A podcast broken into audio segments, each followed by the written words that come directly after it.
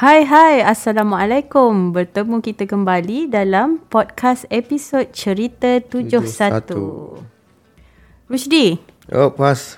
apa khabar kau? Alhamdulillah. Kau dah makan belum?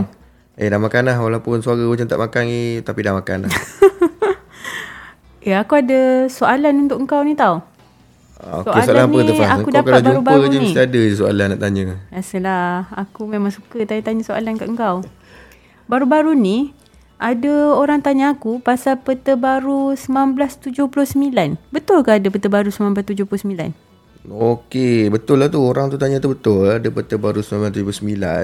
Okey, jadi kalau berkenaan peta baru 1979 ni, hari ni aku cerita pasal sejarah sikit lah. Uh, so kalau Malaysia ni pada tahun 1979 telah mengisytiharkan satu peta perairan yang kita kenali sebagai Peta Baru Malaysia 1979 ataupun akronim dia PBM 1979 bertujuan untuk menunjukkan had laut wilayah dan pelantar benua serta bagi menjaga kepentingan maritim negara. Jadi pengisytiharan Peta Baru 1979 tu telah dibuat oleh Menteri Kemajuan Tanah dan Kemajuan Wilayah pada ketika itulah. Itu pada tahun 1979 tu. Di mana PBM eh, PB 1979 ni terdiri daripada dua sheet lah ataupun kita panggil dua lembar. Itu sheet pertama dia cover kawasan Semenanjung Malaysia dan sheet kedua dia cover perairan uh, di Sabah dan Sarawak. Ha, jadi kedua-dua sheet ni dia menunjukkan sempadan perairan wilayah dan sempadan pelantar benua Malaysia lah bagi Malaysia dan Sabah dan Sarawak. Fuh, panjang lebar kau punya penerangan. Memang tak salah orang lah aku tanya kau ni. InsyaAllah. Lepas tu kan, aku nak tahu jugalah.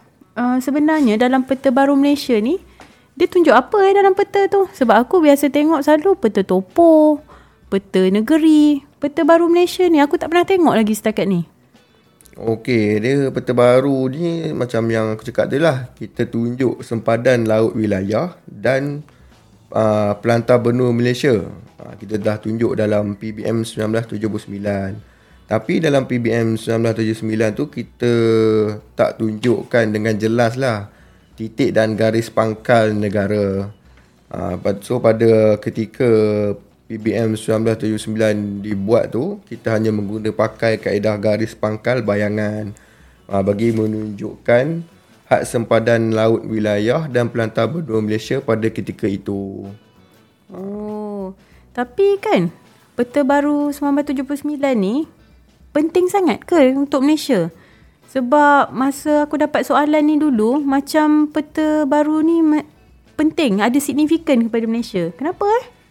Oh mesti penting Fas Peta baru ni kita macam aku cakap tadi lah kita, kita menunjukkan sepadan laut ataupun wilayah maritim kita ha, Jadi kita nak isytiharkan kawasan kita lah kepada negara-negara berjiran lah ha, Tapi pengisytiharan ni kita buat ha, kita tak depositkan lah peta baru kita ni ke PBB kerana mengikut peruntukan UNCLOS dia ada keperluan lah bagi sebuah negara untuk depositkan peta uh, di bawah uh, UNCLOS tu sendiri tadi. Uh, jadi kalau ikut UNCLOS tu kita hanya perlu depositkan uh, carta pada sekadar yang sesuai menunjukkan garis pangkal ataupun senarai koordinat uh, titik pangkal tu sendiri saja kepada uh, PBB. Jadi bukan peta sempadan perairan seperti PB 1979 tu.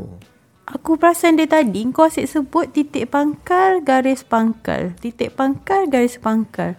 Apa benda tu eh? Betul Faz, dia memang berkaitan PBM ah, sepadan perairan maritim dia mesti ada related dengan titik pangkal, garis pangkal, titik pangkal, garis pangkal. Tapi nak Kau cerita balik tu aku cakap.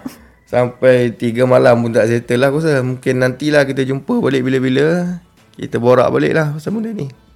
Okey, okey kalau macam tu kita sambung nantilah dalam episod seterusnya podcast cerita 71. 71. Assalamualaikum.